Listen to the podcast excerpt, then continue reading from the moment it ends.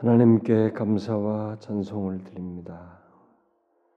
우리를 참 이 세상 가운데 소망 없이 사는 사람들처럼 우리도 그렇게 있을 수 있었으나 그런 자가 아닌 하나님 자신의 그 특별한 은혜를 입는 자로 우리를 택하시고 오늘도 그 택함 받은 자의 특권과 복을 가지고 아버지께 나와 이렇게 기도하며 사랑하는 지들과 함께 주의 면전에 서게 해주신 것 감사합니다. 우리들에게 허락된 시간을 허망한 데 쓰지 아니하고 참 썩어질 것을 위해서 쓰지 아니하고 영광스럽고 복되신 하나님 또 세세토록 영광을 받기에 합당하시고 또 우리와 영원토록 교제하실 하나님과 참 복된 나눔을 갖고 시간을 갖게 해주시니 감사합니다. 어, 주님 이 시간에 우리를 불쌍히 여기시고 하나님 자신의 은혜 안에 거하는 복을 주시며 우리의 간구를 귀담아 들으시고 우리의 삶 속에서 응답하시고 이루어 주시기를 간절히 구합니다. 참 이 나라 이, 이 민족의 형편을 볼 때 그렇고 우리 주변에 이 흘러가는 모든 사람들의 주님을 향한 반응과 태도를 볼 때도 그렇고 몸된 교회의 형편과 처제를 볼 때도 그렇고 우리 개인의 가정과 삶을 볼 때도 하나님의 은혜와 도우심이 없이 우리가 우리의 믿음을 지킬 수 없으며 삶을 살 수가 없나이다. 어, 주여 그런 우리가 주께 나와 은혜를 구하고 도우심을 구하오니 불쌍히 여기시고 우리의 간구를 들으사 응답하여 주옵소서.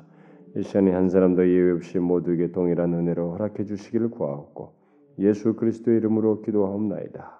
아멘. 오늘은 어, 오늘부터 어, 마태복음 보도록 합시다. 자, 마태복음 음, 일단 1장부터 우리 끝절까지 한 절씩 교독을 하도록 합시다. 음. 아브라함과 다윗의 자손 예수 그리스도의 세계라. 아브라함이 이삭을 낳고 이삭은 야곱을 야곱은 유다와 그 형제를 낳고 유다는 다말에게서 베레스와 세라를 낳고 베레스는 헤스본을 낳고 헤스본은 람을 낳고 람은 아미나답을 낳고 아미나답은 나손을 낳고 나손은 살몬을 살몬은 라합에게서 보아스를 낳고 보아스는 루색에서 오벳을 낳고 오벳은 이세를 낳고 거기서 우리아의 아내 솔로몬 솔로몬은 루오보암을 낳고 루오보암은 아비야를 낳고 아비야는 아사를 낳고 아사는 여우사밧을 낳고 여우사밧은 요람을 낳고 요람은 요시아를 낳고 우시아는 요담을 낳고 요담은 아하스를 낳고 아하스는 히스기야를 낳고 히스기야는 문하스를 문하스는 아몬을 낳고 아몬은 요시아를 바벨론으로 이가할 때 요시아는 여고냐와 그 형제를 낳으니라.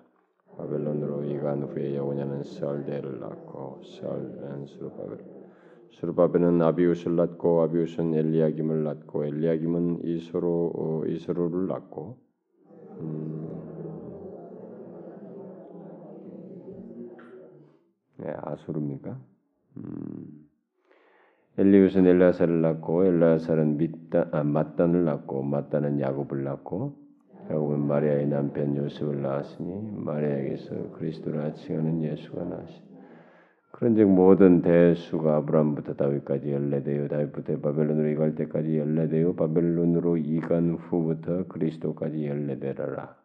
예수 그리스도의 나심은 이러하니 그 모친 마리아가 요셉과 정혼하고 동거하기 전에 성령으로 잉태된 것이 나타났더니 그 남편 요셉은 의로운 사람이라 저가 드러내지 않냐고 가만히 끊고자 하여 이 일을 생각할 때 주의 사자가 현몽하여 가로되 다윗의 자손 요셉아 네 아내 마리아 데려오기를 무서워 저에게 잉태된 자는 성령으로 된 것이라. 아들을 낳으니 이름을 예수라 하라 이는 그가 자기 백성을 저희 죄에서 구원할 자이심이라 하니라.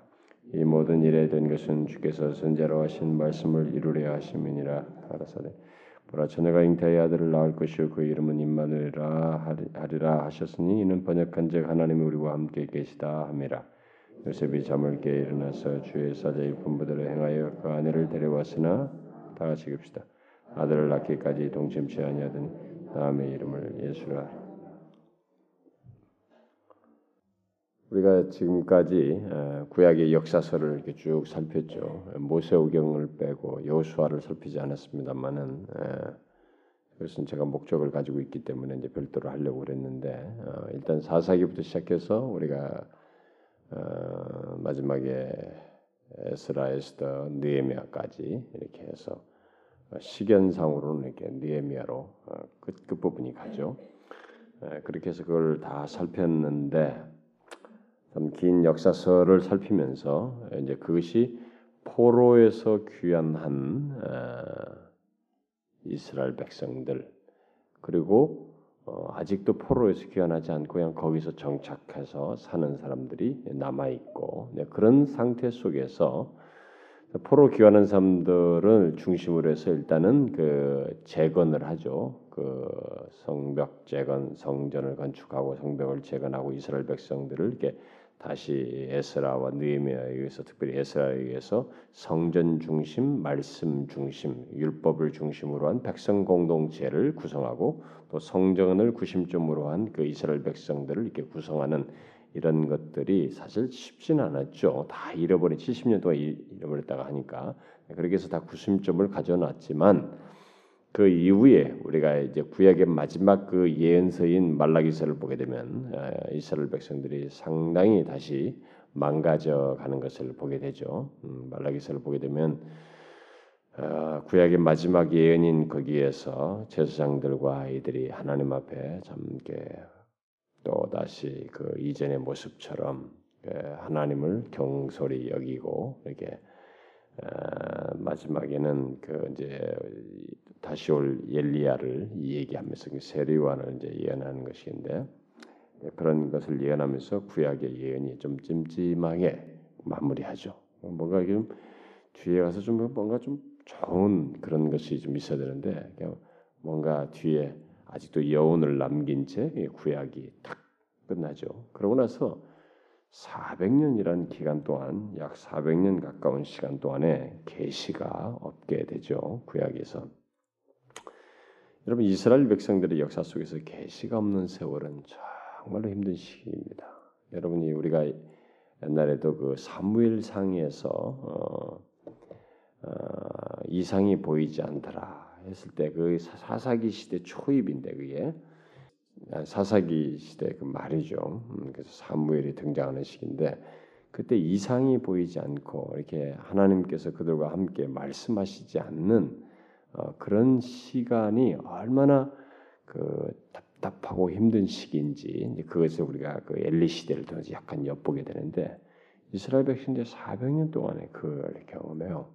그러니까 어디서 하나님이 우리에게 뭐라고 말씀하시는지 혼내시든 뭘 하든 뭐 선지자가 등장해서 뭐라고 말하든 좀 뭔가 자기들에게 혼내서라도 방향 제시를 해주면은 그게 뭔가 하나님이 우리에게 말씀하시고 있고 가능성이라도 보이는데 그런 것이 안 보이는 세월을 마냥 보내는 거예요. 그래서 400년이라는 세월을 보내죠. 어, 그 400년 사이에는 우리가 소위 어, 중간 시대라고 합니다. 중간 시대는 어, 이제 막 이제 페르시아가 알렉산드리아에서 멸망당하고 헬라에 의해서 이제 속국이 되죠. 헬라가 속국이 되면 헬라의 속국이 되면서 이제 이스라엘 백성 유대 땅도 또 다시 헬라의 속국 안에서 이제 침탈을 당하게 되죠. 그리고 어, 헬라는 특별히 그 언어와 문화를 이렇게 많이 예, 전파한 나라인데 그래서 세계 공용어인 헬라를 많이 전파했던 나라죠. 그러니까 자기 집의 나라를. 근데 이 헬라가 지배를 했을 때 헬라가 이렇게 오래 가지 못하죠. 알렉산더가 빨리 죽지 않습니까? 어, 빨리 죽기 때문에 어, 젊은 나이에 죽기는 뭐 심지어 인도까지 자기가 막 더 정복을 하려고 가서 인도까지 갔다 왔다는 음, 얘기까지 있죠. 음, 근데 거기까지도 갔다 오고 막 그랬는데 막상 죽을 때는 뭐 여러 가지 야사가 있습니다만은 열병에 죽은데 그 열병의 원인이 모기에 물려서 죽은 것으로도 일반적으로 얘기를 하죠. 그러니까 세계 대제국왕이 그 모기 하나에 물려 죽는다는 것이 너무 아이러니하죠. 예, 그래서 뭐 다른 설명도 합니다만 이것도 아주 중요한 정설 중의 하나입니다. 모기에 물려서 열병이 났다는 것이 그러니까 열병이라고만 일반적으로 얘기를 하는데 열병의 원인이 무엇인지에 대해서는 여러 가지 이론 설명들이 있어요. 근데 그 중에 하나의 정설이 모기예요. 음, 그참 아이러니하게도 그 대제국 왕이 헬라 제국의 왕이 정말 모기에 물려서 열병 걸려 죽었다. 참 아, 인생 허망하죠. 그것도 30대 서른 안 합니까? 뭐 서른 몇 살입니까? 네 살입니까? 하여튼 뭐 그렇죠. 그- 그러고 나서 이 나라가 이 크게 네 개로 분할되고 또 세 개로도 분할되고 막 가지고 이쪽에 다 나뉘지죠. 음? 네, 그렇게 나뉘어지는 가운데서 이 팔레스틴을 이 유대 땅을 맡는 예, 왕들이 나중에 이제 시리아를 중심으로 한 이 그 안티오쿠스 어, 세력들이 나중에 뒤 후반부에 가서 이제 그 분할돼서 맞는데 이 안티오쿠스 에피파네스는 아주 악랄한 왕이었죠. 그래서 막 이스라엘을 막 어떻게 해서든 모욕시키려고 이스라엘을 막 이 종교를 기독 유대교를 잔멸하려고 어, 막, 막 의지적인 수, 어, 태도를 보였죠. 그게 다 다니엘서에 예언돼 있어요. 야 다니엘서 보면 그런 것이 있을 것이라는 너희들의 그 더럽히는 성전을 더럽히는 있을 거라 다 예언됐는데 그게 이제 누군지 바로 이제 뒤에서 뭐 상징적으로 나오지만 그게 이제 바로 헬라 시대 에 등장할 사람이라는 것 정도만 이렇게 했는데 너무 구체적이에요. 안티고스 에피파네스는 정말로 이스라엘 백성들이 부정하게 여기는 막 돼지를 다 막 성전으로 다 집어넣어 버리죠.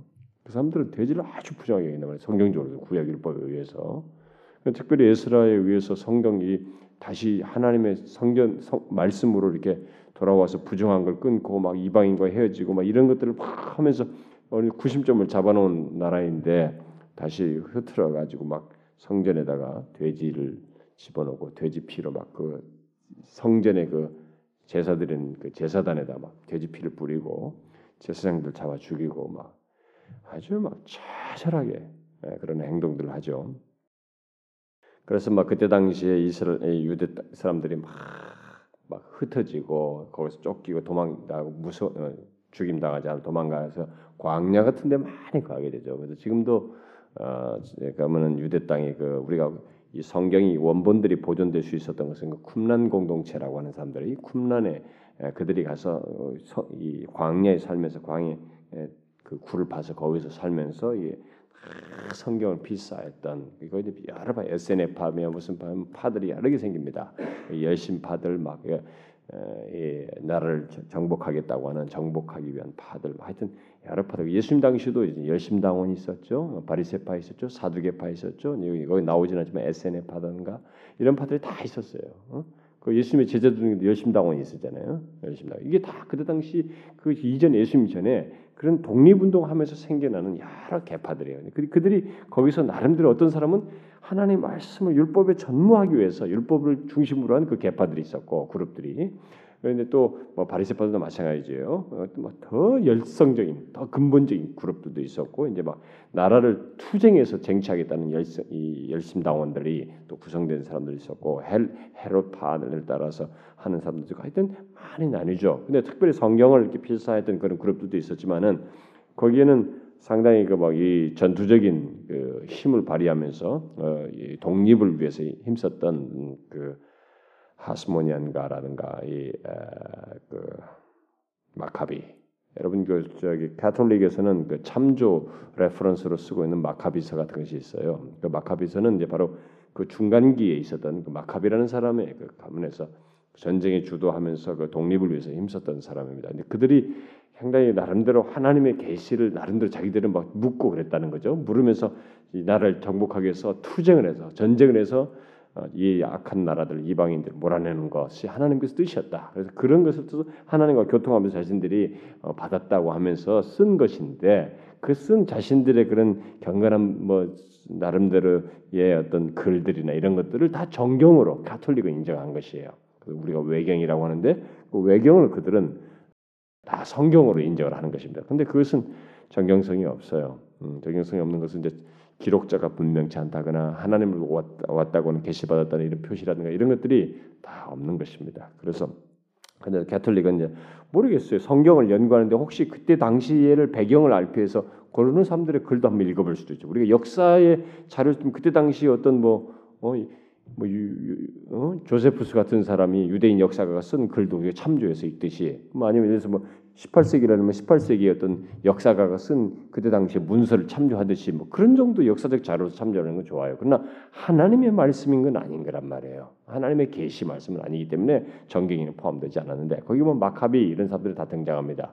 그러니까 이들은 막 전쟁을 하고 한때는 그들이 세력을 얻기도 합니다. 그래서 막 정말 이제 유대 땅에 이 이방인들을 몰아내고 뭐 하는가 보다 뭐 했지만은 그게 안 되죠. 끝까지 유지하지 못합니다. 그들이 잠시 동안 이게 마치 어, 독립을 하는 것 같은 예, 일시적인 그 정복을 하고 막 이런 일을 하지만은 결국 안 됩니다. 음, 그래서 나중에는 이제 어, 헬라도 오래 못 가고 로마의 로마 제국에 이제 헬라가 딱 정복을 당하죠. 그 분할됐던 나라는 오래 못 가고 로마가 왔습니다. 로마가 와서 또 다시 다 정복을 하게 되죠. 그러니까 세월이 지나면 지날수록 이 계시가 없는 400년 동안에 이들에게 끝없이 대를 물리면서 아니 우리를 포로에서 귀환시키지 약속했는데 어? 회복시켜준다는 다윗의 왕가를 통해서 어떤 일이 있겠다고 했는데 이게 뭐냐 이게요. 왜 우리에게 이렇게 여전히 이방인들에게서 이게 짓밟히는 이런 역사가 있단 말인가? 그러니까 막 끝없이 퀘션이라는 거예요. 대를 물려가면서 도대체 그럼 언제 우리 메시아가 언제 오느냐? 그래서 메시아에 대한 그 이제 염원이 강렬해지죠. 어, 그들에게서는 메시아에 대한 염원은 강렬해집니다. 그래서 메시아 그래서 메시아가 이 사람이 메시아인가? 그래서 마카비가 메시아인가? 막 이렇게 하면서 사람들이 퀘션도 많이 던졌어요 역사적으로 그 중간기에. 그러면서 메시아에 대한 그리움들이 더 해가 찌기죠 하죠 400년이라는 기간 동안에. 어, 그러면서 이들은 뭔가 이 마음은 이스라엘 백성들의 마음 자체는 토양 자체는 일단 자기네 땅에 돌아와서 이게 뭔가 하고 있음에도 불구하고 안정이 없고 자유가 없고 평화가 없고 이런 거 있잖아요. 안정이 깨져 있고 안정을 유지하지 못하는 모든 것이 땅은 여기 와 있는데 결핍되어 있는 성전을 다 건축해서 가지고 있음에도 불구하고 뭔가 공허한 그 세월을 세월을 지나면서 다 경험하는 것이에요. 모두가 그런 상태 속에서 예, 이제 400년을 보내다가 마침내 여기 그 메시아가 오시는 것입니다. 막상 메시아가 왔을 때는 이들이 그 메시아의 오심을 아주 몰랐죠. 그 아이러니입니다. 그러니까 그들이 그 400년을 보내면서 다 집중했던 건 뭐냐면 다윗의 계보를 따라서 온다고 그랬으니까 로마를 확 정복할 수 있는 하늘에서부터 와서 큰 왕권과 군사력과 막 정치적인 힘을 가지고 와서 이 초토화시켜버린 주변국을 다 정복하고 그래서 유대 백성을 확 들어올리시는 막 그런 것을 다 그렸던 것입니다. 이 물질적인 그 통치력을 발휘할 수 있는 그 왕에 대한 그리움들을 400년 동안 막 진둘린 가운데서 계속 가지고 있었던 것이요. 또 왜냐면 계속되는 제국의 속박 아래서 있었기 때문에 그런 것이 더했죠. 그러니까 그런 기대치와 그림을 가지고 있었기 때문에 메시아의 좀 오심에 이런 식으로 오시는 것에서는 전혀 생각을 못했어요. 그리고 기대도 안 했고 관심도 갖지 않았던 것입니다. 바로 그런 400년이 흐르고 나서 어, 어, 오시게 된 예수 그리스도에 대한 기록, 바로 그것이 이게 마태, 마가, 누가, 요한 사복음서인 것입니다. 그래서 이 사복음서 신약을 바로 예수 그리스도와 관련된 복음서로 시작하고 있는 것은 가장 적절한 거죠. 아주 그 너무 놀라운 그 어, 이 신약의 시작이라고 볼 수 있습니다. 그래서 신약의 시작은 바로 예수 그리스도와 함께 시작된다라는 것을 마태복음 서두에서부터 밝히고 있습니다.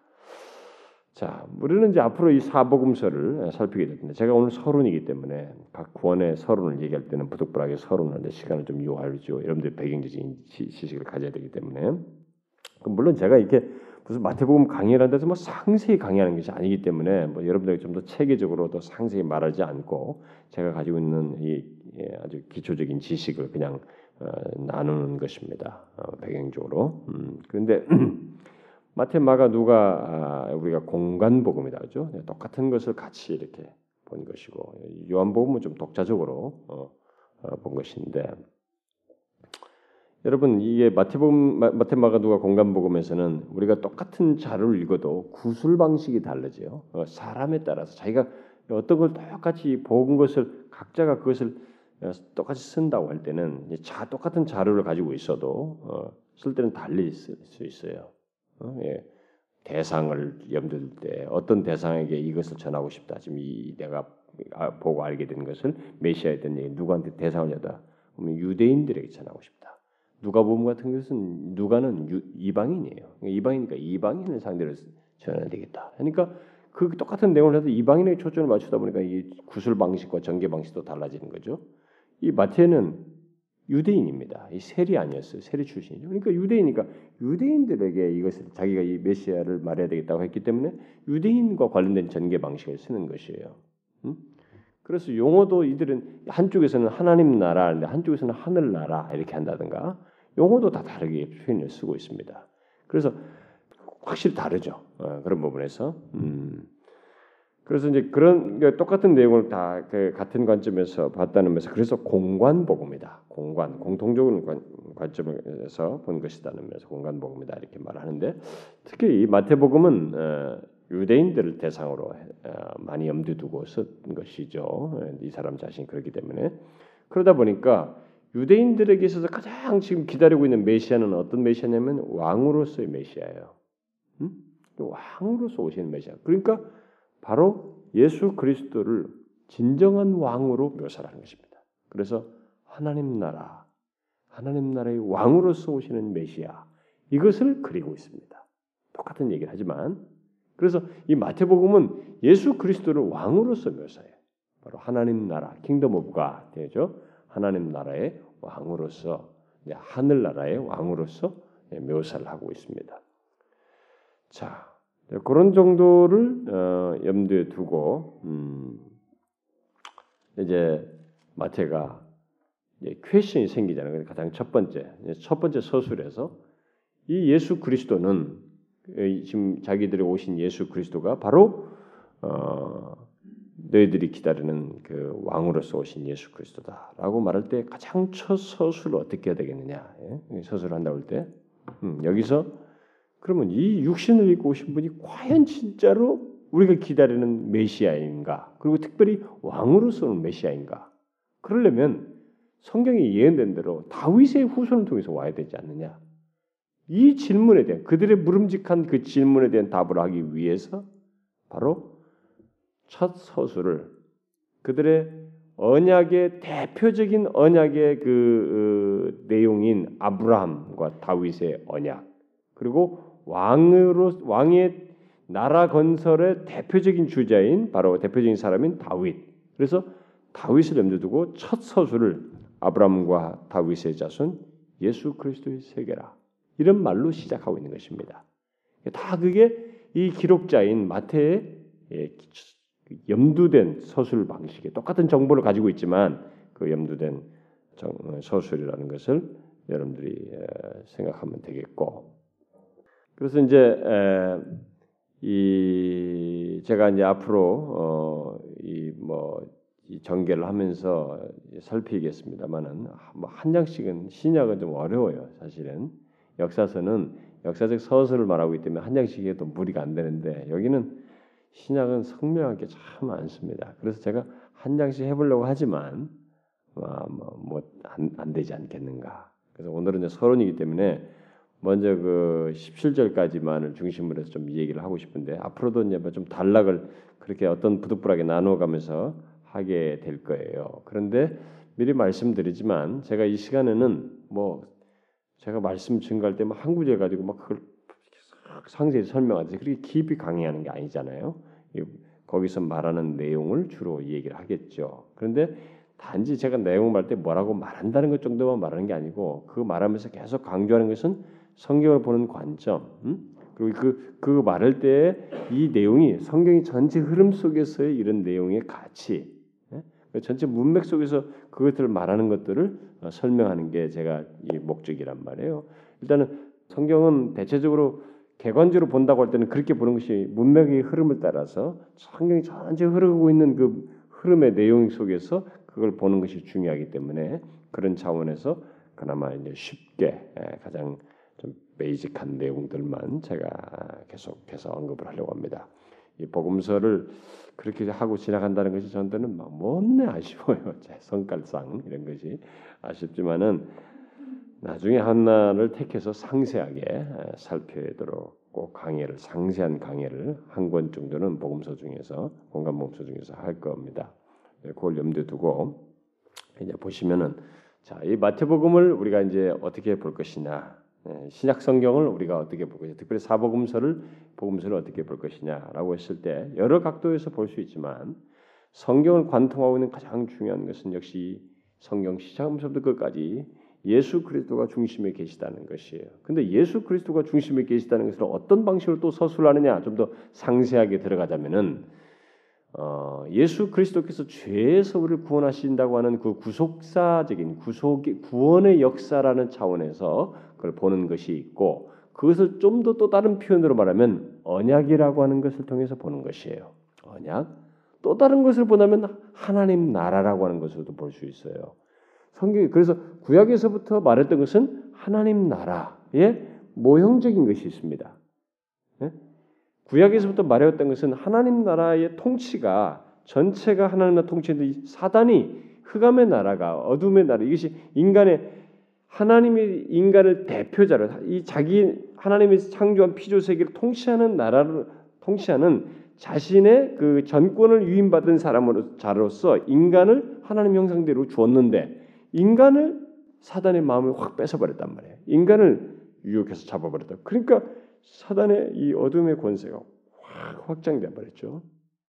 그래서 그뒤로부터 인간들은 사단의 권세 아래 놓이게 되는. 그래서 사단의 권세와 그 흑암의 나라의 영역이 급작스럽게 확장되는 그 일이 타락과 함께 있게 되죠. 그래서 사실상 구약에서부터는 하나님 나라의 개념이 계속 있었습니다. 하나님의 통치 아래서 이 세상 우주 만물은 다 움직이는 것이 있어요.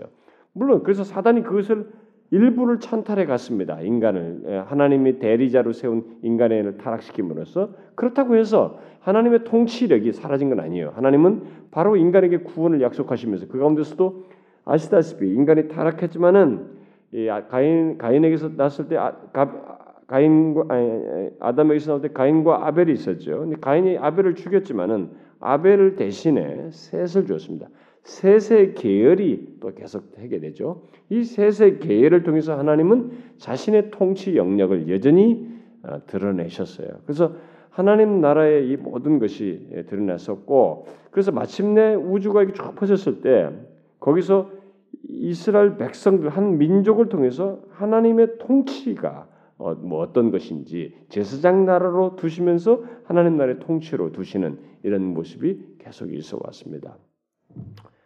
그런데 그 하나님 나라의 구체적인 이제 그 회개라 천국이 가까웠느니라 그죠?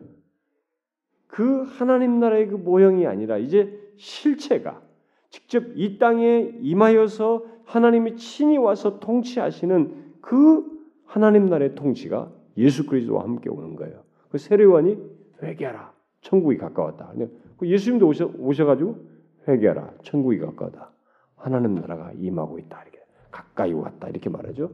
하나님 나라가 임하고요. 그래서 이 신약은 이제 하나님 나라. 제가 나중에 이 하나님 나라는 너무너무 중요한 내용이기 때문에 주일 안 예배 하려고 다 깨놓고 있어요. 주일 안 예배 할 것들이 많아서 그 못 하고 있는데 주일 안 예배 때 하나님 나라에서 대해서 할 겁니다. 그건 뭐 모든 성도들이 반드시 알아야 할 내용이에요. 하나님 나라에 대해서. 하나님 나라에 대해서 얘기하면 나중에 길어지기 때문에 지금 개관적으로만 흐름만 얘기하는 것입니다. 그래서 하나님 나라에가 임하는 것에서 이제 이 복음서를 신약을 볼 필요가 있어요. 그 하나의 중요한 이제 흐름을 보는 아주 중요한 관점이에요. 그래서 그걸 말하기 위해서 처음부터 예수 그리스도는 왕으로 임하시는 것입니다. 마태는 그걸 서술하는 거예요. 예수 그리스도는 바로 이 하나님 나라의 왕으로서 오신다. 천국이 가까웠다. Kingdom, kingdom. 하나님 나라의 왕국이죠. Kingdom이라는 말을 나라로도 번역하지만은 영어식 표현은 왕국이에요. 그 어? 왕국이 임하고 있다. 그분에 의해서 통치. 그래서 여기서 신약에서부터는 다 하나님 나라로 이렇게 묘사하고 그러면 하나님 나라가 이제부터 어떻게 확장되어지고 나타나느냐 그것을 임하는 것을 이 세상에서 구체화하기 위해서 어떻게 주님께서 직접 왕이신 분이 오셔서 행동하시는가라는 것을 마태의 기록을 따라서 가다 보면 우리는 또 이해할 수 있게 됩니다. 자, 이것이 이제 하나의 중요한 흐름이고 또 다른 하나는 이것이 더 선명한 것이긴 한데 구약에서부터 말해온 한 가지 중요한 내용이 있어요. 그래서 그걸 좀 덧붙일 필요가 있습니다. 그건 뭐냐면 구약에서부터 계속 말해온 것 중에 하나가 언약이었어요. 아담과 언약을 맺어 행위 언약을 맺어. 네가 먹으면 죽는다. 네가 내 말을 들으면은 영원히 여기서 살고 생명나물 먹어 하나님의 모든 것을 다 누릴 수 있게 됐다. 이렇게 됐습니다. 그 언약을 맺었습니다. 근데 타락했죠. 그때 누구하고 다시 언약을 맺어요? 그, 그런 언약을 맺을 때 똑같은 얘기를 하죠. 내가 땅에 충만하나 정복하고 다스리라 내가 모든 거다 한다. 이런 얘기를 언약을 맺으면서 하죠. 근데 그 다음에 인간이 타락하자 누가 언약을 또 맺어요? 그 이전에 아브라함 이전에 노아와 맺잖아요. 그래서 노아와 맺을 때 그리고 우리가 무지개 언약이라고 하죠. 무지개를 보면서 홍수를 당하고 나서 무지개가 딱 뜨는 걸 보여주면서 내가 다시는 너희들을 물로 심판하지 않는다. 그래서 너희가 어떻게 어떻게 할 것이다고 말씀하시면서 생육하고 번성하고 또 다시 그 말씀하십니다. 정복하라. 그 첫 번째 말씀하셨던 것을 노아에게 다시 말하죠. 그것은 이제 전 인류를 향한 것이에요. 그러나 인류가 다 퍼지면서 이 바벨탑을 짓고 그러면서 우상 숭배하고 통제 자신들끼리 막 퍼져서 나가는 것이에요. 그때 하나님께서 한 민족을 택하셔서 아브라함과 언약을 맺죠. 그래서 이스라엘 백성 유대인들에게 있어서는 언약 하면은 그 아브라함 이전으로는 못 올라가요. 거기까지 그까지 생각 그까지 직접적으로 와닿질 않아. 어디서부터 생각하느냐? 아브라함부터 생각하는 것입니다. 그래서 지금 여기 아브라함 얘기가 나오는 거예요. 아브라함과 언약을 맺죠. 아브라함과 언약을 맺고 또 이제 그 밑에 물론 이제 이삭, 야곱에게도 그런 걸 반복하긴 하지만 그건 아브라함 언약의 반연속이고 그 다음에 그걸 위해서 그 다음에 언약을 맺는 게 뭐예요? 모세와 언약을 맺습니다. 율법의 언약을 맺죠. 모세와 언약을 맺고 난 다음에 뒤에 가서 또 누가 언약 맺습니다. 여기 말하는 다윗이에요. 우리가 사무엘하 7장 살폈죠. 너의 나라가 영원할 것이다. 다윗의 나라가 영원할 것이라는 거예요. 너 후손을 통해서 너 후손을 통해서 나라가 영원할 것 이렇게 이렇게 하면 그래서 솔로몬과도 반복하면서 그러죠. 다윗과. 그 다음에 인간이 다시 타락하고 포로에서 막 이제 잡혀가게 되고 이제 막 잡혀야 할 그런 상황에서 예레미야 31장부터 33장, 에스겔서 34장인가요? 예, 거기를 통해서 새 언약을 다시 맺습니다. New Covenant. 그것은 바로 이제 예수 그리스도를 통해서 맺게 될 언약을 예언적으로 말하는 것이에요. 이렇게 구약은 계속 언약을 통해서 이게 이스라엘 백성들과 한 백성 공동체 속에서 언약이라고 하는 것을 통해서 하나님께서 이스라엘 백성 전체로 관계를 가지시는 것을 쭉 보여 오셨어요. 쭉 보여 오셨는데 그리고 언약을 맺고 이스라엘 백성들과 관계를 가지셨는데 어 신약이 와서 갑자기 언약이라는 단어가 사라져요. 많이, 많이 없어져요. 몇번 몇번 있긴 있지만 뭐 어, 신약 히브리서 같은 경우는 디아페케라는 말로서 그건 유전이라는 번역되어 있습니다만 원래 에, 히브리 말의 언약에 해당하는 말인데 뭐 이런 말들이 나온다든가 그래서 어, 많지 않아져요. 왜 많, 많, 많, 많아지지 않느냐? 신약은 이 언약을 모두 맺으면서 이 언약에서 모든 중심, 하나님 백성과 하나님 사이의 이 언약 관계 속에서 뗄 수 없는 관계 속 자기 백성을 위하시며 자기 백성을 구원하시고 그 언약을 신실하게 지키시는 그 하나님의 내용의 그 중심에 바로 메시아가 있는 거예요. 예수 그리스도가.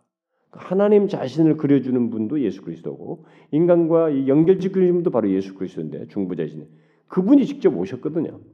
그러니까 그 단어를 쓸 필요가 없는 거예요. 예수 그리스도를 많이 말하는 것이 이 신약의 이 복음서와 이 대부분이에요. 복음서는 그러니까 예수 그리스도를 많이 말한다는 것 자체가 결국 언약을 말하는 거랑 똑같은 것이에요. 그 그분이 그 언약을 지금 성취하시고 있는 것이거든요. 그 예수 그리스도의 예를 들어서 뭐 이사야서를 딱 읽으면서 이것이 지금 이 자리에 성취되었다. 이렇게 말했을 때는 다 예언이 지금 성취되고 있는 것이에요. 언약의 성취자로서 모든 걸 하고 있기 때문에 예수 그리스도를 거론하고 얘기하고 예수 그리스도에 대한 모든 기록을 남기는 이게 다 이것은 언약의 성취예요. 약속의 성취란 말이에요. 그러니까 굳이 그 단어를 쓸 필요가 없었던 것이에요. 그래서 오히려 그분이 하나님 나라가 하나님 나라라는 단어로서 오히려 이것을 더 풍부하게 표현을 하는 것입니다. 하나님 나라가 그 언약의 성취로서 하나님 나라가 아, 예수 그리스도 통해서 도래해서 그가 지금 하나님 나라를 세워가고 있다. 이렇게 말을 하고 있는 것입니다. 너무 어렵나요? 저는 아주 그냥 제가 알고 있는 기초 지식만 여러분들이 지금 나누는 것이에요. 근데 뭐 이게 다 신학생 때 다 배워요. 신학생들은 다 배우고 그런데 어 근데 여러분들 기본적으로 좀 이런 것들은 아 이게 문맥이 그렇게 해서 이게 왕으로서 묘사하는구나. 이게 왜 갑자기 왕으로 예수님을 얘기하느냐? 또 누가 보면 가서는 왜 예수님을 종으로 자꾸 얘기냐? 종, 종, 종이라고 요. 거기는 죽으라고 예수 그리스도 종으로 묘사해요. 왜 그러냐 이거예요. 그게 다 이유가 있는 것이거든요. 음, 그래서 여러분들 이런 것을 좀 개념적으로 알아야 되고 어떤 사람은 언약에 대해서 구약의 신약의 흐름 속에서 이해할 때 언약적 흐름에서 갑자기 바뀌는 것 같은 것을 딱 끊긴 것이 아니고 그래서 문맥 속에서 볼 때도 여러분들이 앞으로 이해할 때 모든 것은 이 복음서에 나오는 내용은 언약이라는 단어가 없어도 바로 언약 관계 속에서 언약 관계를 나타내는 내용들은 가득 차 있어요. 하나님이 직접 오셔서 자기 백성 잃어버린 양들을 찾는. 이스라엘의 잃어버린 양들을 찾고 그 다음에 나중에 유대인들을 거기에 포, 아니, 이방인들을 포함시켜서 이방인들까지 다 포함된 하나님의 나라, 하나님 백성 공동체를 두어서 하나님께서 거기에 그 그들과 언약을 충실하게 맺으시는 어? 언약을 성실하게 지키시는 이런 모습.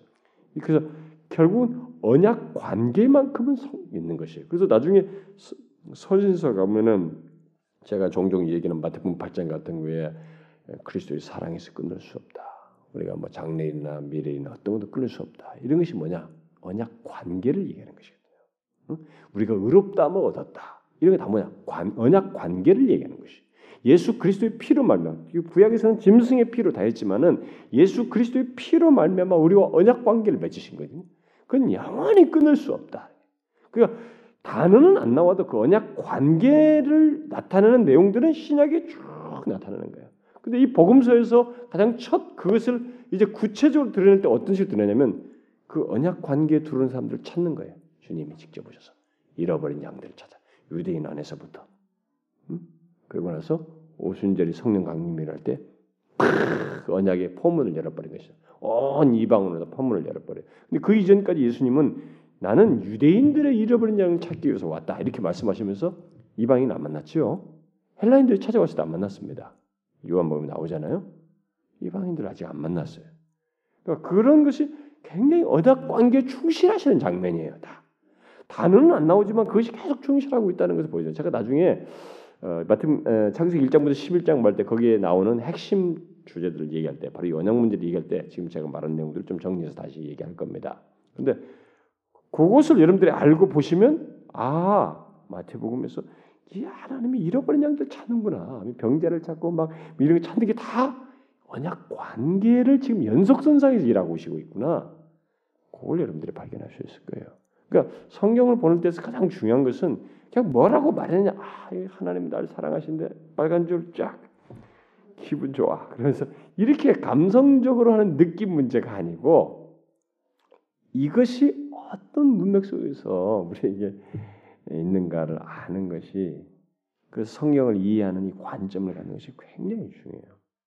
그래서 제가 영국 유학 중에도 지금도 제가 어떤 후배하고도 막 어, 뭐 후배 목사가 목회를 몇 년 하고 있는데도 자기는 설교하는 데 너무 어렵다는 거예요. 설교를 뭘 해야 될지 모르겠대. 음, 수년 동안 목회를 하는데 그러니까 설교할, 설교할 게 없다는 거예요. 설교할 게 안 떠오른다는 거예요. 네, 그런 얘기를 해요.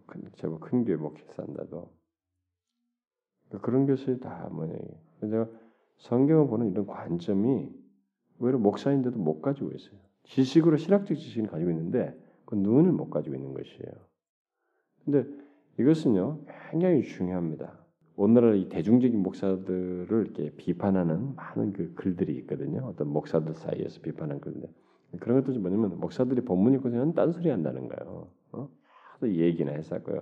만담이나 해서 어, 뭐 유행이나 따라서 고 말이죠. 막 그런다는 거. 제가 우연하게 제가 이 자전거 밥 먹고 나서 좀 자전거에서 잠깐 탈 때 잠깐 TV 켜서 보면 그 기독교 방송 들으면은 그 사람들은 돈도 많으니까 그런 게 나오겠죠. 예, 다돈 내고 하는 거니까. 그게 뭐 기독교 방송이 이게 저기 자기들이 당신들이 우리 조국교를 살릴 것 같으니까 예, 당신은 좀 해주시 이렇게 하는 게 아니라 그들이 돈 내기 때문에 이제 방송해 주는 건데 그 어떤 목사인지 난 모르겠어요. 그냥 그분이 근데 뭐 성령님이 여기 와 계십니다. 성령님을 들이마시라는 거예요. 성령님과 항상 함께 하고 그러니까 이게 다 뭐냐면 요즘에 그 신비주의거든요. 이게 그 요가 정신이고 요가나 이 저희 불교에서 하는 이 명상 뭐 이런 거 있죠. 붓다의 호흡법 정말 웃기지 않습니까? 그러니까 도대체 성경을 모르는 거예요.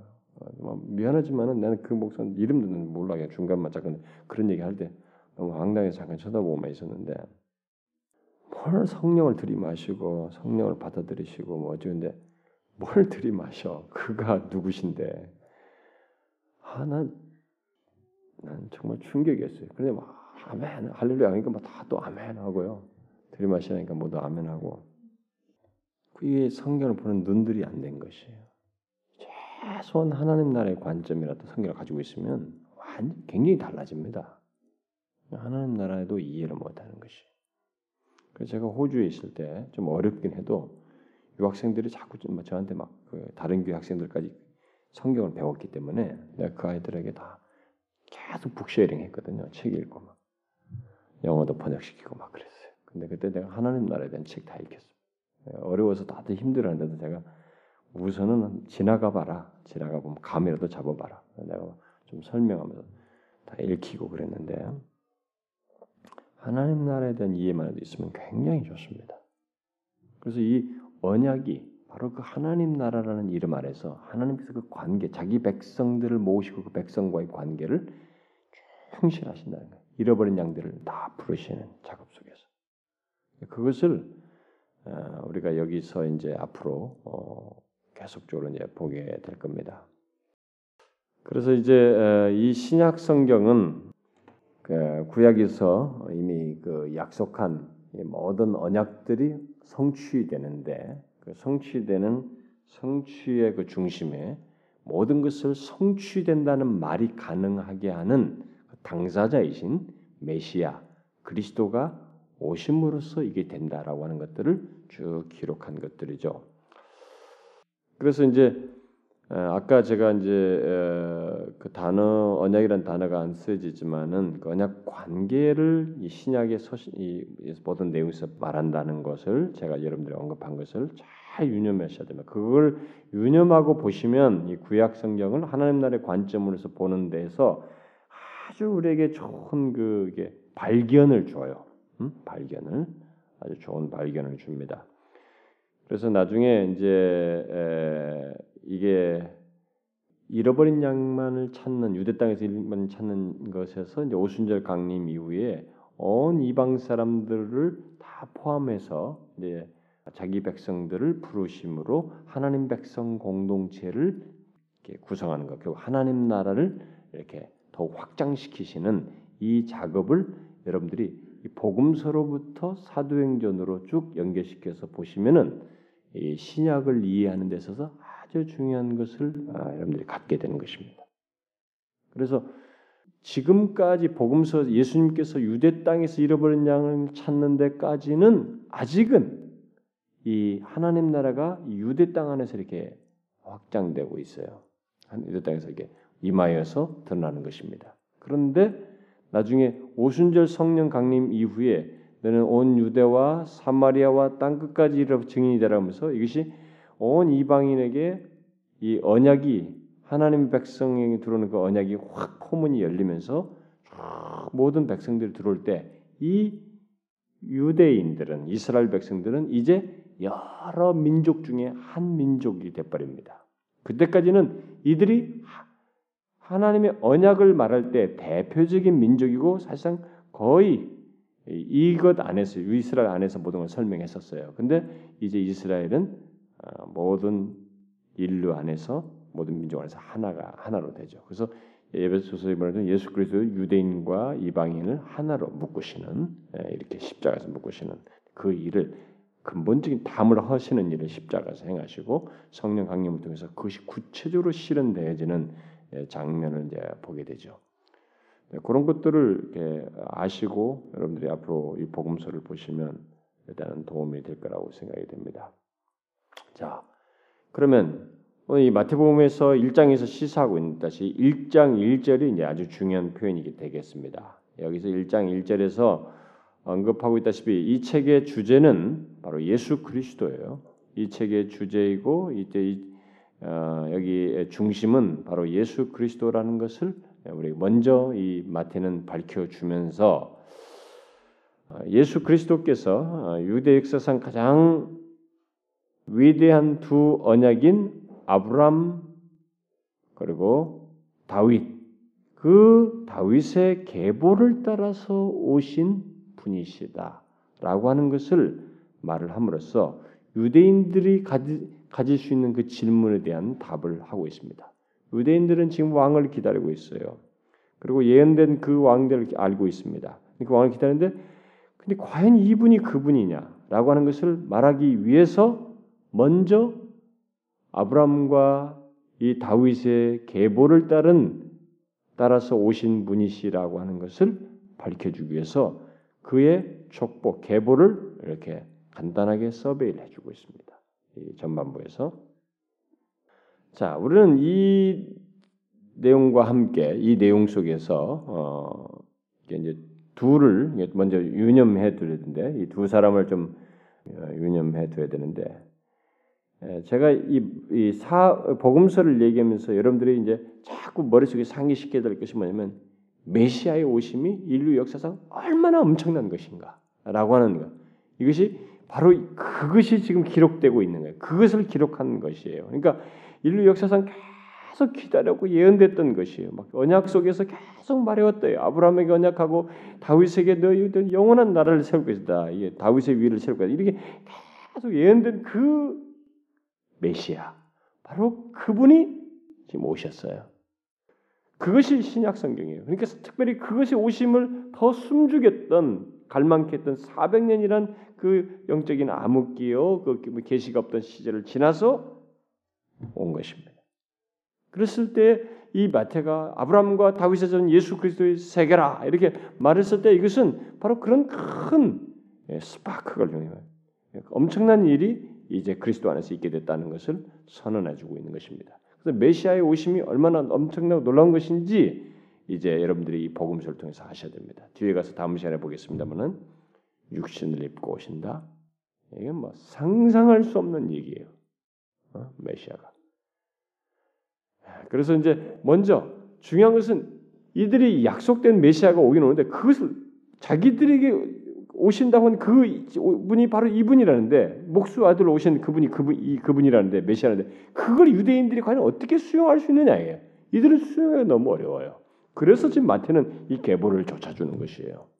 계보를 쫓아서 설명을 해주는데 그래서 우리가 주목할 이 두 사람을 잠깐 생각해 봐야 돼요. 아브라함과 다윗을 간단하게 설명해 볼 필요가 있어요. 여러분 아시죠? 예. 이미 성경에서 아브라함을 통해서 하나님께서 언약 가운데서 약속하셨죠. 음. 아브라함에게 뭐라고 그랬어요? 그 씨로 말미암아서 너의 씨로 말미암아서 땅의 모든 백성들이 뭐예요? 복을 받을 것이다. 이렇게 말했습니다. 이 아브라함의 후손으로 오신 예수 그리스도가 바로 그것의 언약이요 예언이요 약속의 가장 결정적이고 결론적인 성취예요. 그래서 그가 마침내 오심으로써 아브라함 후손으로서 오심으로써 모든 민족의 복이 되십니다. 예수 그리스도가 진실로 모든 민족의 복이 되기 위해서 오셔요. 그래서 모든 인류는 유대인뿐만 아니라 이스라엘만의 모든 민족은 예수 그리스도로 말미암아서 진정한 복을 얻게 됩니다. 인류의 진정한 복이 바로 그분의 오심과 함께 있게 됩니다. 그게 아브라함에게 약속했던 것의 예, 최종적 성취예요. 음, 그래서 진정한 복은 바로 예수 그리스도 안에서 우리가 다 갖게 됩니다. 그, 그 진정한 복은 여러 가지로 설명할 수 있겠어요. 하나님 아버지를 직접 만나 교제하고 그분 안에서 갖게 된 영원한 관계들 뭐 이런 것들 말할 수 있고 그것도 예수 그리스도께서 자유 어? 얽매인 자에게 자유를 병든 자에게 뭘 얘기하면서 이사에서 인용하면서 그러죠. 거기서 특별히 이제 얽매임, 죄에 대한 얽매임에서의 자유 이런 얘기를 예수님께서 하십니다. 속박에서 벗어나는다든가. 그러니까 이게 예수 그리스도께서 오심으로써 주시는 복의 아주 중요한 단어예요. 사실은 이 자유라고 하는 것이 인간에게 있어서는 아주 자유. 왜냐하면 인간이 타락하기 전에 있어서는 하나님과 함께 우리가 자유의지다 이런 말을 쓰는데 이 자유의지라는 것을 통해서 정말 하나님과의 관계에 있어서 너무나도 이 자유를 만끽했습니다. 우리는 그 자유 만끽했다는 게 뭔지를 아직까지 충분히 모릅니다. 여러분이 아직 조금 예수 그리스도를 믿게 된 사람들이 이제 뭔지 개념상으로 알고 조금 이 제한된 환경 속에서 조금 맛보기일 뿐이에요. 우리가 그래서 그 자유로움, 예수 그리스도의 자유함이라는 것을 맛보는 것이 조금 회복되는 것이에요. 이것의 완전한 것은 새하늘과 새 땅에서 우리가 정말로 맛보게 될 텐데 이 자유가 너무너무 엄청난 것입니다. 인간에게 있어서 지난번 손영 목사님 뭐 사랑, 자유 뭐 이런 거 있죠? 이런 것들 얘기인데 그게 이제 아, 인간이 누리고 누릴 수 있는 하나님께서 주시는 복의 아주 중요한 요소들이에요. 근데 이제 요게 요즘은 많이 왜곡되고 있어요. 제가 얘기했지만은 신학적으로도 왜곡되고 뭐 여러 가지로 왜곡되고 있습니다. 근데 여러분이 아시다시피 인간이 타락하면서 이 죄 자유가 상실되잖아요. 속박되잖아요. 죄 아래 속박되잖아요. 누구든지 죄 아래 속박돼. 그래서니까 그 죄에 속박되다 보니까 예, 경쟁, 살인, 응? 자기를 더 어떻게 쓰는데 그 자기가 나름대로 뭐 자유를 누려보고 싶고 제 속박에서 벗어나고 싶어서 살인도 범하는 거예요. 그런 행동들을 하는 것이죠 다. 그 부족을 채우려고 스스로 애쓴다든가 이런 일들이 막 가인에 의해서 있게 되는데 인간은 나면서부터 이제 속박돼 자유를 상실했습니다. 그런데 인간이 상실한 그 어, 자유지의 손상과 함께 이전에 가졌던 자유를 상실한 이것이 인류에게는 끝없이 목마름이었어요. 어? 제가 이것도 창세기 1장, 11장 할 때 이 자유 문제를 얘기할 겁니다. 이 자유 의지라는 말도 쓰는데 이게 지금까지 혼돈하고 있어요. 기독교 안에서요. 그래서 요즘 제가 항상 open theo theism, open theology, 열린 신학 하는 사람들이 이 자유란 단어를 아주 너무 감칠나게 말하고 있습니다. 이 자유, 자유와 사랑이라는 것을. 그래서 이것도 정리해 줘야 돼요. 왜냐하면 너무 감동적이거든요. 그래서 예수 그리스도는 자유라고 하면서 이 자유를 또 오바해. 맞긴 맞는데 좀 오바시키는 내용이 있어요. 제가 언제 특강을 한번 하고 싶, 특강을 해도 뭐한 번에 안 되기 때문에 그 자유 열린 신학 하는 것이. 근데 이 자유라고 하는 것이 인간은 그러니까 이제 지금까지 그것이 기독교 안에서도 이슈가 될 정도로 우리들이 그 자유의 회복에 대해서 성경 분명히 말하고 누리고 있기 때문에 그것을 더 확장해서까지 말할 정도로 이것은 중요한 이슈가 되고 있는데 여러분이 잘 알다시피 인류는 자유를 위해서 싸워왔습니다. 여러분 그 프랑스의 혁명도 자유를 위한 투쟁이 아니었어요? 그리고 여러분 마르크스도 자유를 얘기했습니다. 나름대로. 레닌도 그랬어요. 자본주의도 자유를 얘기합니다. 이 물질을 통한 자유, 많이 갖고 많이 벌므로써 자유를 누릴 수 있다는. 그래서 우리는 그래서 우리들은 다 그 정신에 빠져 있죠. 오늘날 세대 우리들은 돈을 많이 벌면 내가 이 세상에 마음껏 자유롭게 살 것이다라고 다 생각을 하고 있습니다. 그렇지 않아요? 아, 내가 막 이게 돈도 없으니까 이렇게 고생하고 말이야 뭔가 힘들게 살지. 내가 좀 더 더 마음껏 자유. 근데 그 자유를 다 생각하는데 그러면서 다 자유라는 단어를 다 써요. 말 단어를 안 써도 자유라는 개념을 다 추구합니다. 자유라는 것은. 근데 그것은 아브라함에게 약속한 그리고 정작 오셔서 예수 그리스도 안에서 주시려고 하는 그 복, 복의 근원이 되셔 그 복을 주신다고 할 때 그 복에 포함된 예수 그리스도 안에 주시는 자유가 아니에요. 예수 그리스도 안에 주는 자유는 뭐예요? 어떤 자유예요? 무슨 자유예요? 예수 그리스도 안에 주는 자유는. 아니 그가 진정한 이 복의 근원이 돼서 오시잖아요. 뭐? 아까 말한 아브라함 후손으로서 복이 모든 민족이 복이 되신다고 하죠. 그 복에는 인간에게 있어서 가장 중요한 요소 중에 하나가 이제 자유란 말이에요. 자유를 예를 들어 지금 얘기하는데 어떤 면에서 자유를 준다는 거예요. 제가 아까 얘기했잖아요. 자유가 어디서 뺏겼다고 그랬잖아요. 상실 많이 상실했다고 그랬잖아요. 뭐예요? 그럼 자유를 어떤 것을 어떤 면에 준다는 거예요? 요즘은 또 뭐 과학이 자유를 준다고 믿고 있죠 사람들은요. 과학이 인류를 다 과학이 막 발전해가지고 자유를 줄 것이다. 끝없이 그걸 믿고 막 가고 있죠. 자본주의, 돈. 그런데 그런 게 자유를 줍니까, 여러분? 그게 진정한 자유예요? 돈 많이 가진 사람들이 진정한 자유를 누립니까? 아, 여러분 이건희 회장이 굉장한 텐션 속에 산다잖아요. 항상 긴장 속에 산다잖아요. 그게 자유를 줍니까? 모든 민족에게 복이 되기 위해서 메시아가 오셨습니다. 그 복이 속에는 자유가 됐어요. 자유를 주기 위해서 왔어요. 무슨 자유? 바로 인간이 타락하면서 빼앗긴 죄로 말미암아서 빼앗긴 자유. 그것을 죄를 대속함으로써 다시 주기 위해서 그 자유를 주기 위해서요. 그러니까 죄로부터의 자유예요. 죄는 속박을 가져옵니다. 죄는 사망을 가져오고 속박을 가져오거든요. 어둠을 들이우고 우리를 속박한단 말이에요.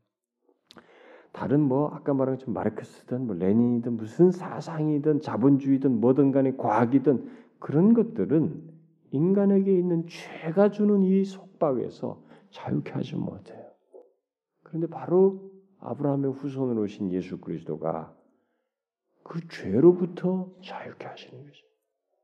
에베소 갈라디아서도 말을 하다시피 진정한 자유를 주는 것입니다. 이제 그것이 성취된다는 거예요. 그래서 우리가 앞으로 볼 때, 아, 이, 바로 아브라함의 후손으로 오셔서 언약을 성취하시는 이 내용, 자유를 주시고 진정한 복을 주시는 그분의 삶과 이 모든 내용을 복음서를 읽으면서 우리가 볼 거예요. 또 다윗 같은 거 보면 다윗은 사무엘 7장에서 얘기했다시피 뭐라고 그랬어요? 이스라엘 나라의 견고한 나라를 어? 세울 것이다. 다윗은 하나님으로부터 견고한 나라를 얻었죠. 이스라엘의 최대 그 뭐 이미지상으로는 가장 견고한 그런 것을 기틀을 마련한 그런 대표적인 인물 아니었어요?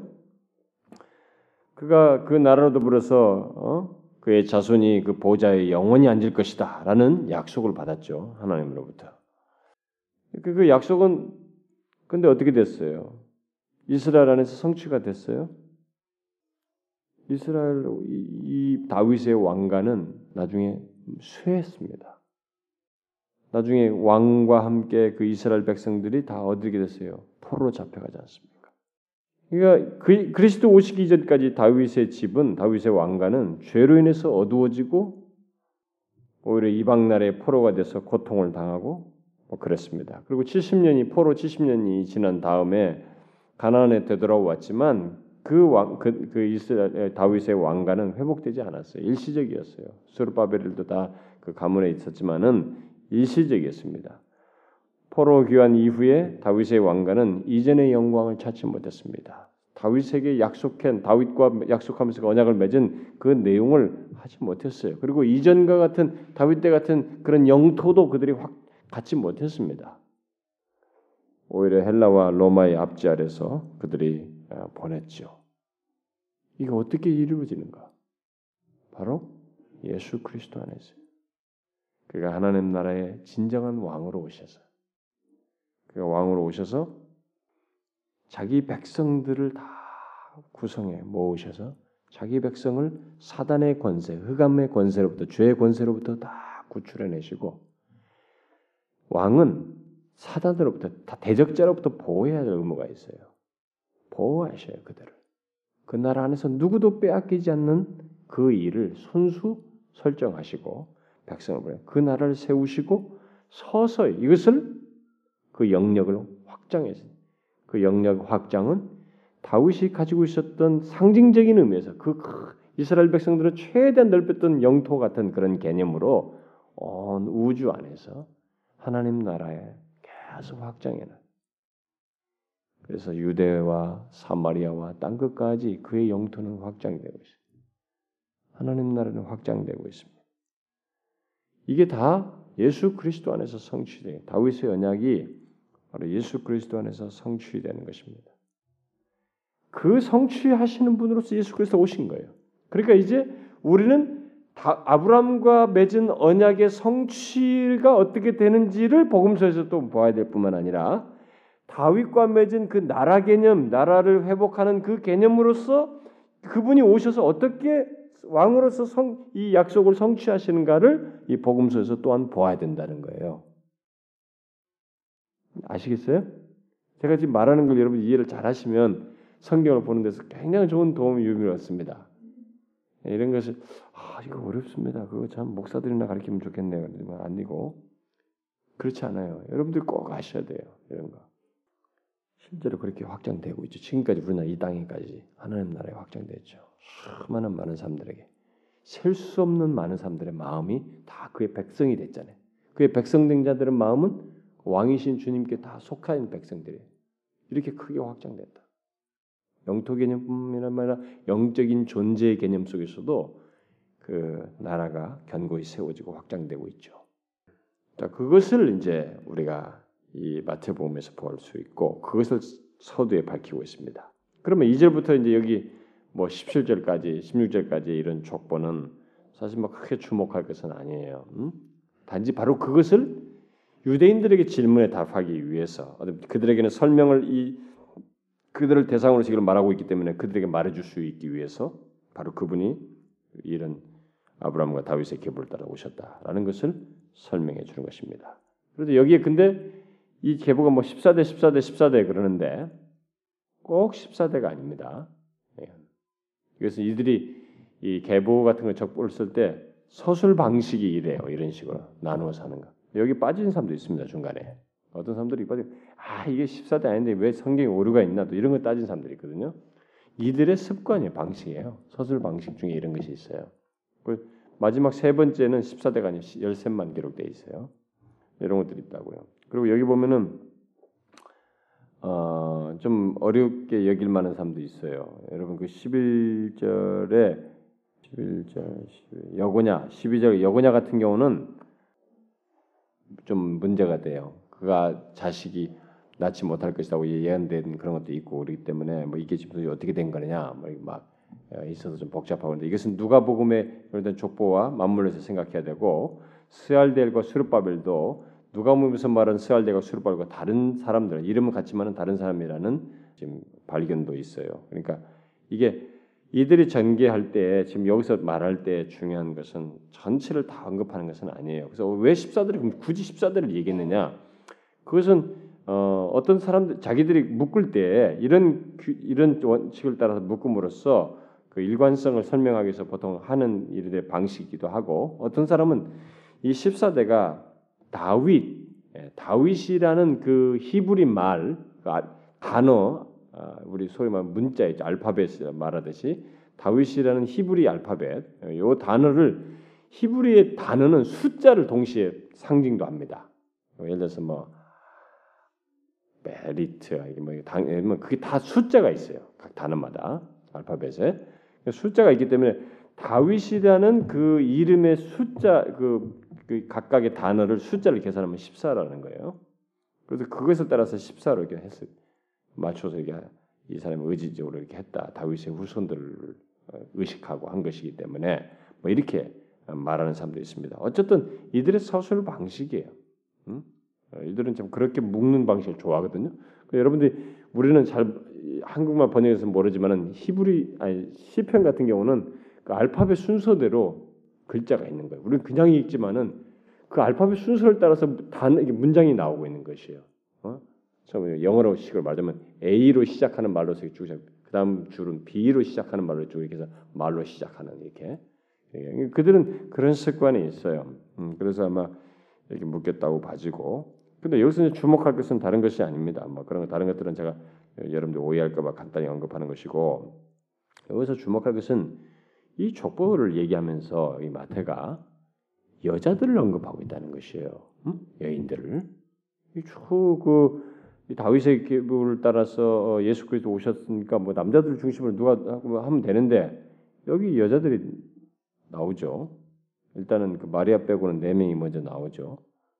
누구 나와요? 다말, 어? 3절에 5절에 라합, 5절에 룻, 그다음에 솔로몬의 모친 바세바가 나오죠.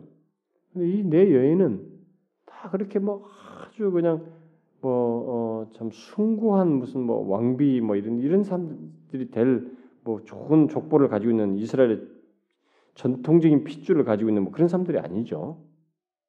보면은 다 조금씩 이상한 그런 배경들 다 가지고 있습니다. 다말과 라합은 기생의 모습을 취하고 있었고 그런 가운데서 이, 여기 다윗의 아니 이 아브라함의 후손 라인에 있는 이 예수님의 위로 핏줄 육신 육신적인 핏줄이 위로 올라갔을 때 그 계보에 다 끼어서 자식을 낳은 사람들이.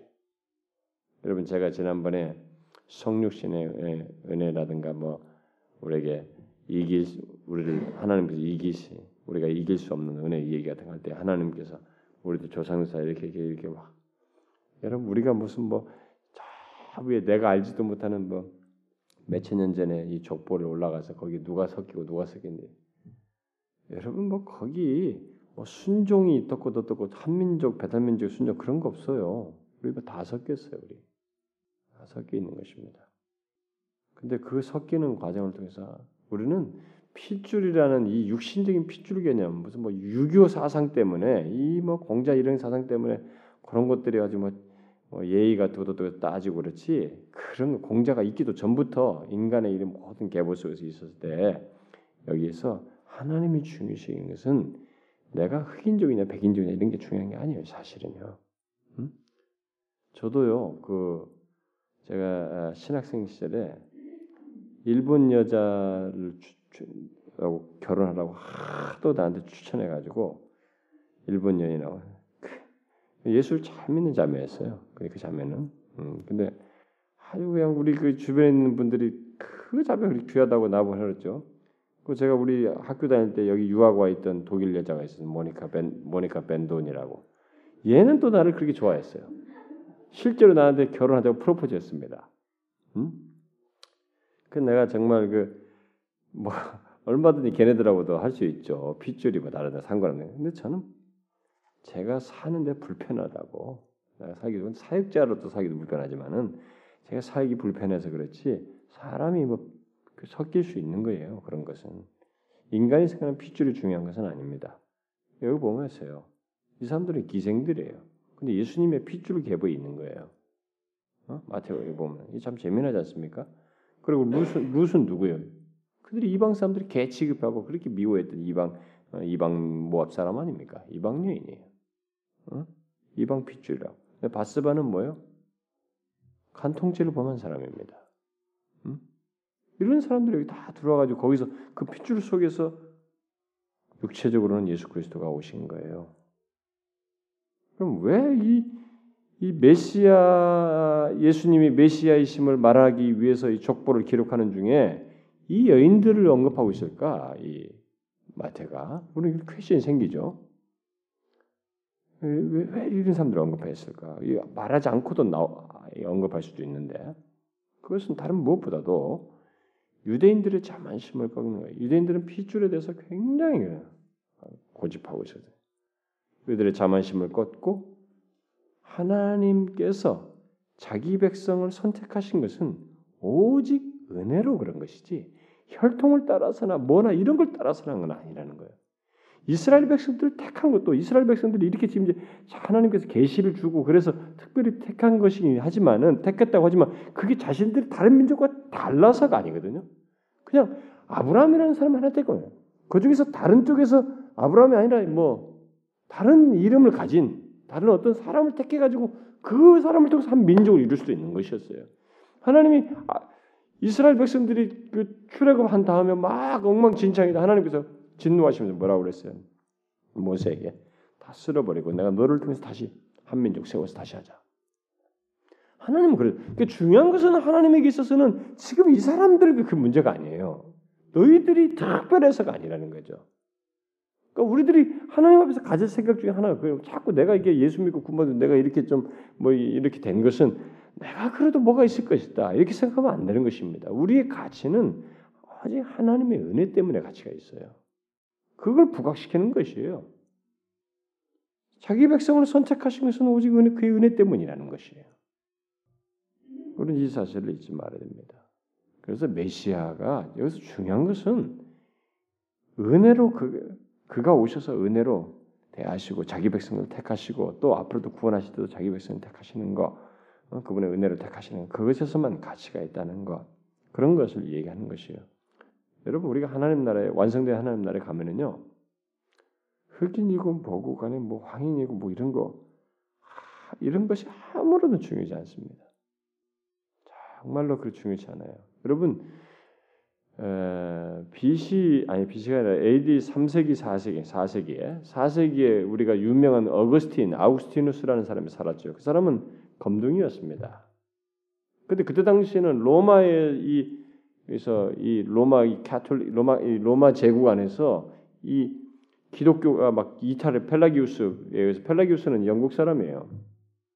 영국 사람에 의해서 백인이죠, 그러니까 이 사람들에 의해서 지금 기독교가 다 하나님 인간의 힘으로 인간의 능력으로 하나님을 붙잡으면서 구원 얻을 수 있다고 하는 그런 논리가 막 사람들에게 퍼지면서 난리가 났을 때 이 어거스틴이 등장해가지고 하나님의 이 주권과 선택 뭐 이런 것들을 다 얘기했습니다.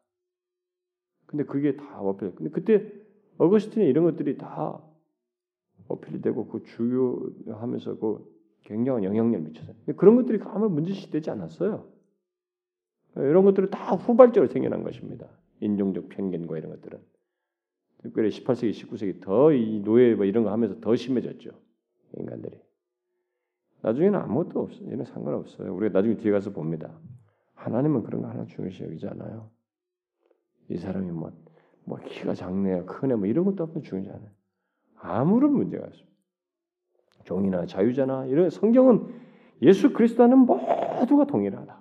네, 그것이 예수 그리스도가 오셔서 다 선언하시면 이제 내 나라 백성들은 내가 이마에서 이말 하나님 나라에 속하는 백성들은 나는 그런 것에 의해서 부르지 않는다. 택한 자들 부른데 구분자, 병든 자, 문둥이, 뭐 억눌린 자, 종이나 자유자나 상관없다.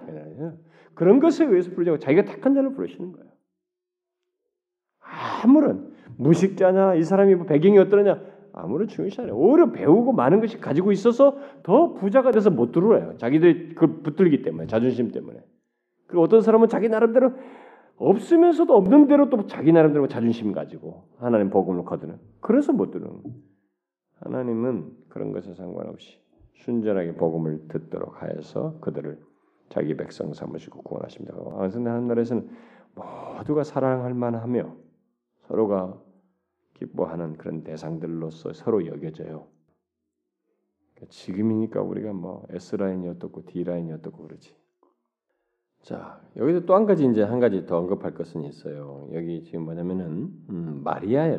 마지막에 족보를 얘기할 때 누가 낳고 낳고 하다가 마리아를 얘기할 때는 마지막 이 여인은 이제 등장하는 게 마리아인데 마리아를 할 때는 계보 전개 방식이 좀 다르죠. 음? 누가 낳고 낳고 하다가 어떻게 해요? 마리아에게서 그리스도가 그리스도라 칭하는 예수가 나시니라 이렇게 말했어요. 그래서 예수 그리스도는 그녀에게서 원문대로 말하면 결국 마리아에게서 나셨다 이렇게 말하고 있습니다. 이렇게, 이렇게 말함으로써 결국 뭐예요? 예수 그리스도는 요셉의 아들이 아니다는 것을 말하고 있죠. 요셉의 아들이 아니다는 것입니다. 그건 법적으로 그렇게 처리했을 뿐이지 예수 그리스도는 요셉과의 관계 속에서 나온 흔히 족보상에서 아버지를 말하는 그 계보대로 요셉의 아들이 아니다는 것입니다. 그걸 이제 나중에 뒤에 18절 이하에서 다시 설명하죠. 다음 시간에 살피겠는데 이것을 말하는 것은 아주 중요한 것입니다. 이 사실을 말하는 것이 너무 중요하기 때문에 정확하게 밝히고 있는 것입니다. 제가 다음 시간에 아, 얘기하겠습니다. 어쨌든 우리가 이제 이런 음, 내용 속에서 마침내 메시아가 오신 오셨다는 것을 이 복음서 기자들이 기록하는데 마태가 기록하는데 아, 그가 오셔서 우리를 죄에서 구원하시고 자유케 하시는 아, 정말 참된 복을 주시는 분이신데 바로 이 예수는 우리가 보통 이단들이나 사이비 종교들 만든 뜬구름 잡는 그런 분이 아니고 바로 이렇게 아브라함과 다윗을 통해서 오랫동안 언약을 약속하신 그분이고 그 약속한 계보를 따라서 그대로 이 족보 속에서 오신 분이시며 여자에게서 나셨다. 뒤에 가보면 성령으로 남자 없이 성령으로 잉태돼서 오셨다. 그리해서 그분으로 말미암아 우리가 죄에서 속함을 받고 이제 다시 진정한 자유와 참된 복을 누리게 되었고 그분이 통치하는 나라에 속하게 됐으며 죄와 흑암의 나라에서 사랑하는 아들의 나라로 옮기워질 수 있게 되었고 이 나라는 영원하게 된다. 그걸 이제 얘기하기 시작하는 것입니다. 그 베이스들이에요, 이게 지금. 그 기초가 그것을 이루기 위해서 오시는 그분을 기초적으로 설명하는 것입니다. 우리가 믿는 예수 그리스도는 바로 그런 분이에요. 우리는 바로 이 예수 그리스도를 더 많이 알아야 됩니다. 복음서는 바로 그분을 더 많이 알도록 우리에게 소개해 주는 것입니다. 그래서 여러분 예수 그리스도를 더 알고 싶어 하십시오. 성경 공부하는 재미를 좀 붙이셔야 됩니다. 우리 교회는 성경 공부가 흔해서 그런지 성경 공부 어떤 목사님이 저한테 그랬어요. 자기는 막 뭐 하나 뭐 하나 가르쳐 준대요. 공부 뭐 했는데 너무 좋아한대 사람들이 굉장히 좋아한다는 거예요. 그 한 번 가르쳐 주는데 그런데 우리는 흔해 빠져서 그런지 다들 막안 배워도 좋다. 예, 그런지 모르겠어요. 여러분 부지런히 오셔서 이런 걸 좀 배우자. 내가 물론 깊이 안 가르치고 있습니다. 지금은 이 본문. 그러나 여러분들이 모르는 거예요. 그래도 성경을 보면서 우리가 깨달을 수 있는 특별히 예수 그리스도를 이제 많이 알 수 있는 좋은 기회예요. 이 복음서. 그러니까 빠지지 말고 오셔서 바로 이 예수를 아시라고. 마침내 오신 예수. 아브라함에게 약속하시고 다윗에게 언약을 맺으신 그분이 마침내 오셔서 육신 입고 오신 그 예수를 알자. 그분이 바로 나를 위해서 오셨어요. 그래서 우리가 그 혜택을 받게 됐잖아요. 응? 이것을 좀 기대하는 마음으로 그분을 알고자 하자는 것입니다. 자, 기도합시다. 하나님 아버지, 우리에게 독생자 예수 그리스도를 보내 주셔서 참 죄악 가운데 죽을 수밖에 없었던 우리를 불러 주시고 그 영광스러운 하나님과 교제할 수 있는 자리에 있게 하시며 영원히 깨어지지 않는 그 언약, 언약 가운데 우리를 두시고 특별히 하나님의 그 영광스러운 하나님 나라 영원히 쇠하지 아니할 하나님 나라의 백성 삼아 주신 것을 감사드립니다. 오늘도 우리가 그 복을 참 영원히 쇠하지 아니할 그리고 어떤 것으로도 환산할 수 없는 하나님으로 말미암은 복을 얻게 되었사오니 그리스도 안에서 죄로부터 자유함을 얻게 되고 속박에서 노임을 얻게 되었사오매 이 은혜와 복을 인하여 더욱 감사하며 하나님이여 그 주님을 더욱 알기를 구하고 주님과 교제하는 것을 삶의 기쁨으로 여기며 살아가는 저희들 되게 하옵소서. 몸된 교회를 주님 불쌍히 여기시고 어느새 우리가 하나님 앞에서 매너리즘에 빠지고 하나님의 그 은혜를 생기없게 여기거나 우리 주님을 아는 것을 너무 습관적으로 아는 것은 아닌지요. 주여 우리들의 마음을 기경시키셔서 주의 말씀을 두렵고 떨림으로 받으며 주님을 알고자 하는 간절한 소원과 어린애 같은 심정과 순전함으로 하나님을 그 알고자 하는 소원으로 나아가는 저희들이 되게 하여 주옵소서. 그런 가운데 주께서 은혜 중에 우리 가운데 임하시고 다시 우리를 새롭게 하시며 충만케 하셔서 하나님의 주의 능력으로 이 세대 이 지역에 주가는 영혼들에게 그 복음 예수 그리스도를 증가하는 저희들이 되게 하옵소서. 하나님의 지역의 영혼들을 구원하기를 원하옵고 이 도시를 구원하기를 소원합니다. 땅 끝까지 복음을 전파하는데 주의 도구가 되기를 원합니다. 그런데 어느새 우리들이 우리 자신조차도 이겨내지 못하는 상태가 되진 않았는지요. 우리를 깨우시고 일으키시고 다시 소생시켜 주옵소서. 하나님이여 특별히 복음 잔치를 통해서 영혼들을 이끌려고 하는데 하나님의 구원의 역사를 일으켜 주옵소서. 그리고 어린아이에서부터 유치부에 이르기까지 유치부에서부터 중고등부, 청년부, 대학부 하나님의 작년에 이르기까지 구원할 자들을 구원하시고 우리를 통해서 하나님의 역사가 이제 지금도 계속되고 있으며 새 생명의 역사가 일어나고 있음을 하나님의 보이시옵소서.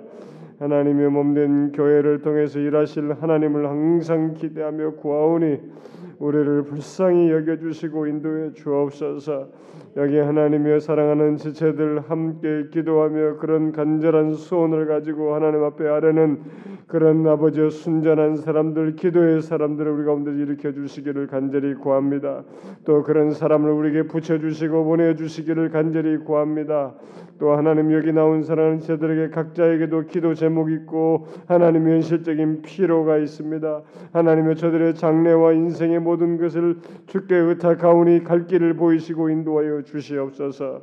우리의 기도를 들으시는 하나님께서 다각적으로 우리의 필요와 상황들을 주의 선하신 뜻을 따라서 허락해 주실 것을 믿습니다.